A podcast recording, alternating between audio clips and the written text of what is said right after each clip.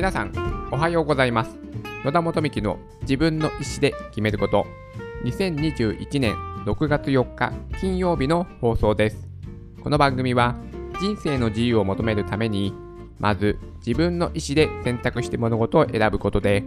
豊かで楽しく毎日を過ごすことができるきっかけとなればという番組です。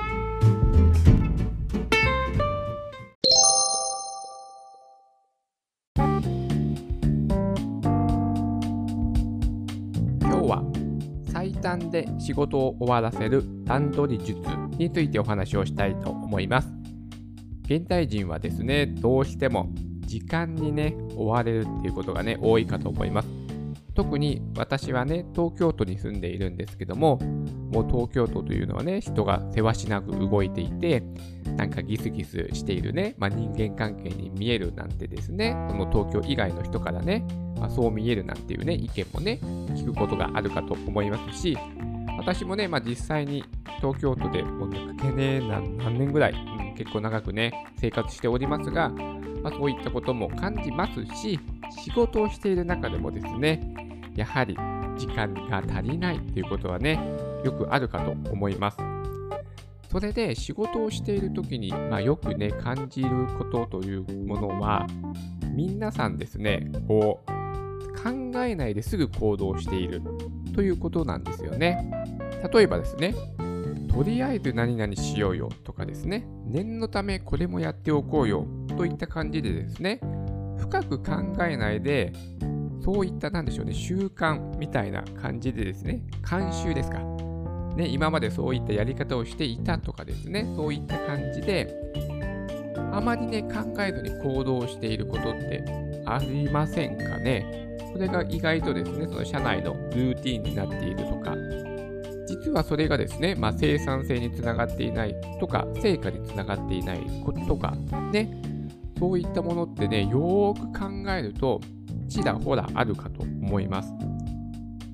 なので、そのね、段取り術、どうやったらね、仕事を早く終わらせるかということを考えたときに、まずはね、考えて目標とそのね、時間のね、まあ、配分、これをね、しっかりと考えて、この仕事は必要なのか、この仕事は必要ではないのか、時間をかけるべきなのか、かけないべきなのか、といった感じでですね、目標にしっかり最短で向かうために、しっかりとね、まずは考えてからね、行動することがとてもね、大事だと思っております。そうしないとですね、正しい努力にならないんですよね。せっかく一生懸命ね、仕事をしたり、努力をしたり、ね、物事に取り組んでいるのに、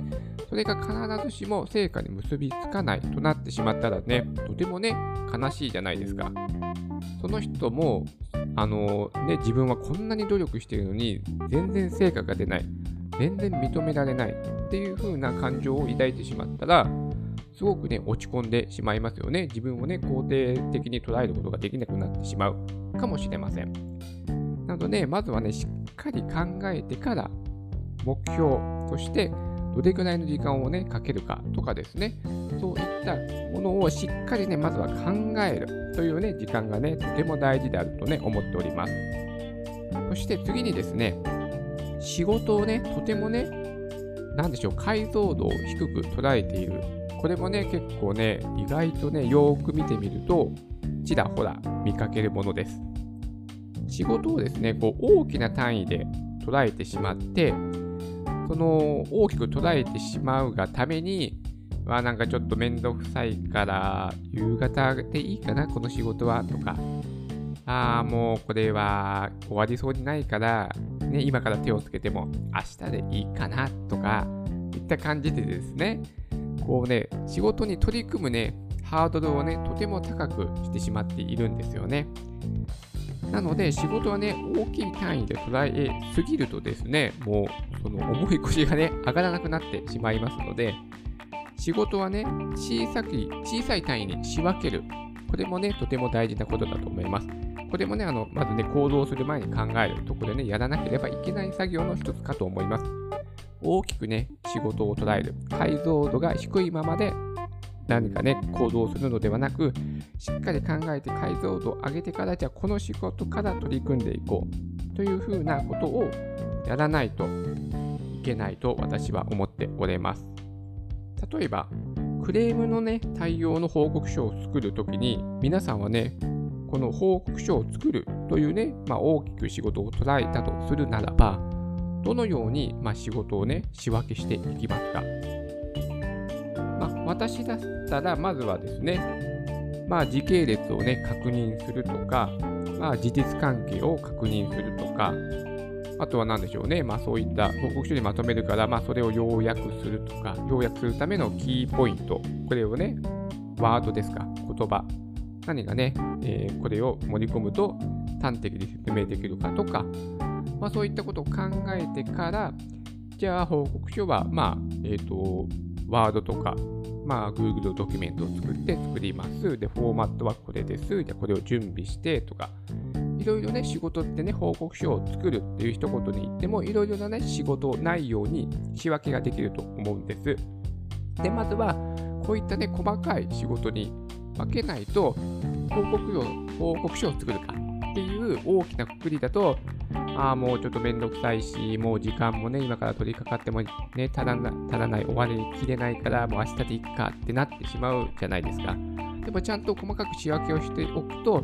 じゃあ、あと例えば30分で仕事が終わりになるので、で、30分の間でできる仕事は、じゃあ、じゃあ、えっ、ー、と、フォーマットを、えー、報告書のフォーマットを持ってきて、じゃあそこにタイトルと、まあ、何かを記入して、じゃとりあえず時系列とか事実確認だけはできそうだなとか、ね、この情報収集ぐらいはできそうだなっていうことまで、あの自分の中でね、その時間配分ができるじゃないですか。細かく分けていれば。で、ここまでやって、じゃあ、あと残った仕事は、じゃあ明日にやろうとででもいいと思うんですよね。そうすれば、まあ、報告書を作るっていう仕事が少しで、少しでも1歩でも2歩でも3歩でも進んでいる状態になりますので、大きく捉え捉えてしまうと、もう今日はやらないってなって、一歩も進んでないことになってしまいますよね。だから、その時間がどんどん足らなくなってしまう。はい。だから、時間の段取り術をね、まあ、身につけるためにはこうやってね、仕事を細かくね、仕分ける。これもね、とても大事なことの一つかと思います。なので、まあ、やらなくていいことの、ね、見極めもね、これも重要かと思います。まあ、こういった仕事の目標がある。これにま進んでいく、取り組んでいくために、まあいろいろね、やらなきゃいけないことがあると思うのですが、まあ、その中でもね、でもこれはね、やらなくて良さそうだぞっていうのもね、必ずあるはずです、仕事の中には。なので、そういったやらなくていいことの見極めもね、すごく大事だと思います。まあ、余計なことをやってね、時間かかってしまったり、すごく無駄な努力になってしまうということもありえますので、こういった見極めもね、とても大事かと思います。あともう一つね、大事なポイントはね、やっぱりね、あの人に頼めるかどうかですよね。ここがですね、私もすごく苦手で、まあ、今でも苦手ですね。人に仕事を頼むっていうことが苦手な人ってね、意外と多いと思うんですよね。どうでしょうか皆さん仕事、ね、気軽に頼めます？人に。私はね、なかなかここがね、苦手な部分でもあるのですが、でもね、あの一人でね、できることなんてたかが知れているので、まあね、仕事を頼んだりとかしてチームでやった方が生産性が高まるというのは、まあ、分かってはいるのですが、まあね、あの役職がね、上に上がれば上がるほど部下のね、数も増えてくると思いますし、指示もね、しないといけないですよね、立場上。ででも、ここなかなか苦手意識を持っている方がね、多いのかと思っております。してね、ここのね、心の裏にね、こういった感情もあるのじゃないかなと思ってて、まあ、どうせね、頼んでもね、こいつだったらできないんじゃないの？的なね、うん、まあまあ、新人であればあるほど、ね、頼んでもね、新人で頼んでもどうせできないだろうとかですね、まあ、能力の低い人とかいるかもしれませんので、そういったね、まあ、一部の側面だけを見て、こいつは仕事ができないから頼んでもダメだみたいなね、自分の、まあ、勝手な判断でね、仕事を、仕事、人を見ているかもしれない。私も結構ね、そういうとこがちょっとあります。でも、仕事をね、やっぱ頼まないと、ね、すごく生産性を上げながらね、いい仕事を、質の高い仕事をすることが、これはね、ちょっとできないですよね。なので、ここをね、他人の力をね、借りる。そしてね、自分のタスクを減らすっていうことがとてもね、ここもね、重要なポイントかと思います。まあ、ここでね、えー、何が、何でしょうね、その時に心がける、まあ、5つのポイントとしてですね、まあ、要はね、日頃からね、まあ、よくね、雑談とかをして、まあ、そもそものね、人間関係をね、しっかりとね、構築する。ね、あの仲が良くなればね、仕事もね、もちろん頼みやすくなりますよね。まあ、そういったことをね、まあ、日頃からですね、日頃から。ね。これをね、意識してやらないといけない。そして、まあね、その自分のね、今抱えている仕事とか、まあ、仕事の進捗具合とかも、まあ、随時ですね、共有することが大事であるということですよね。まあ、社内の SNS とかですね、その共有ツールっていうのは、まあ、ね、もう今ね、だいぶね、あのー、昨年からテレワークとかもね、あのー、頻繁にやるようになりましたので、まあ、オンライン、デジタル上で情報を、ね、共有するっていうシステム、社内システムはね、えー、どうでしょうかね、かなりね、広まったのではないかと思っております。なので、まあ、そういったものを活用してですね、自分の、まあ、状況がどうであるかっていうことは、自分のね、進捗状況とかは、まあ、常に共有していくのがね、とても大事かなと思います。自分の仕事のね、進み具合の見える化ですよね。はい。あとはですね、まあ、あの、例えばですね、ちょっとね、今日、今日っていうか、今抱えてる仕事が終わりそうにないんだけども、もしね、今週余裕があったら手伝ってもらえないかなとか、もしかしたら終わりそうになかったらね、この仕事頼むかもしれないとかいった感じでですね、ちょっとね、相手のね、なんでしょう、予定をね、仮押さえしちゃうんですよね。もしかしたら仕事を振るかもしれないっていう感じで、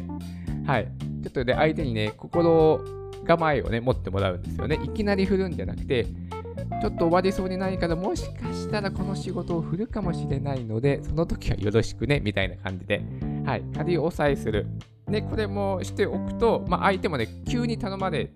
るわけではないですから、いざという時にですね、本当に頼む時に、ああ、この前言われてたやつね、みたいな、一応ね、心構えができているから、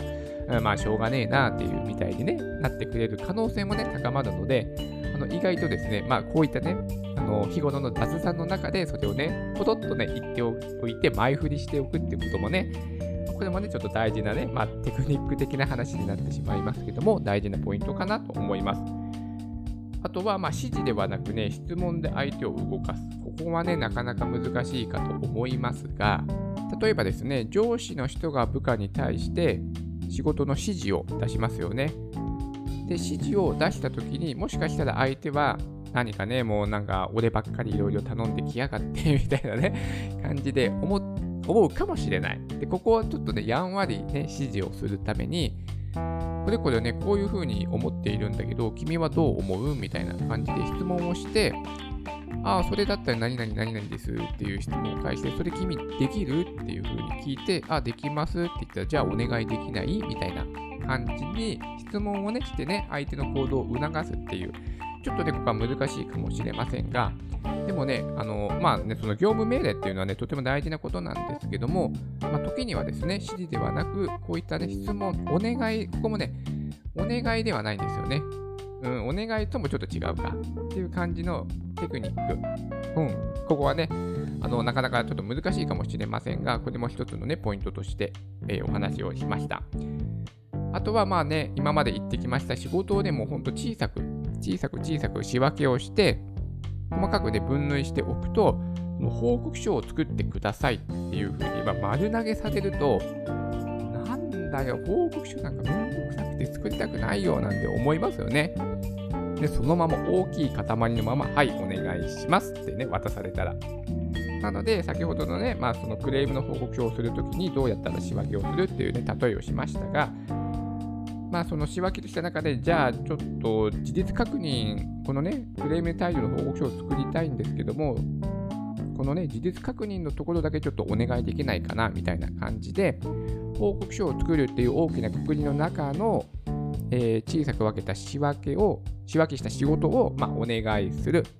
小さいことをお願いする。これだったら相手もね、引き受けるハードルがとてもね、下がると思いますし、こうね、心理的なハードルが下がりますので、ちゃんとね、仕事を小さく仕分けをして、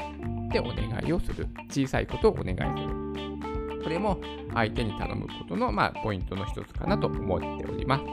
はい。まあね、仕事をね、すごく早く進めるためには、いろいろとですね、考えなければいけないことがたくさんあるということなので、考えてからね、ほんとね、行動しないとね、いけないと思っております。ね、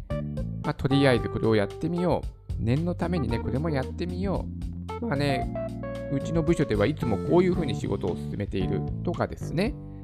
そういったことをいつまでもいつまでも進めていると、ね、こう新しい働き方、さらにね、向上する考え方に行き着かないですよね。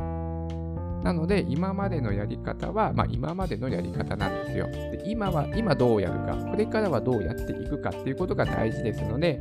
今と、まあ、これから未来に対してどう言ったらいいのか、どういう仕事をしたらいいのか、ということをもうしっかりと考えてから行動をしましょう。はい。ここが一番のポイントです。考えてから行動する。これが最短で仕事を終わらせる段取り術ではないでしょうかというね、お話を今日はさせていただきました。それでは今日も素敵な一日になりますように。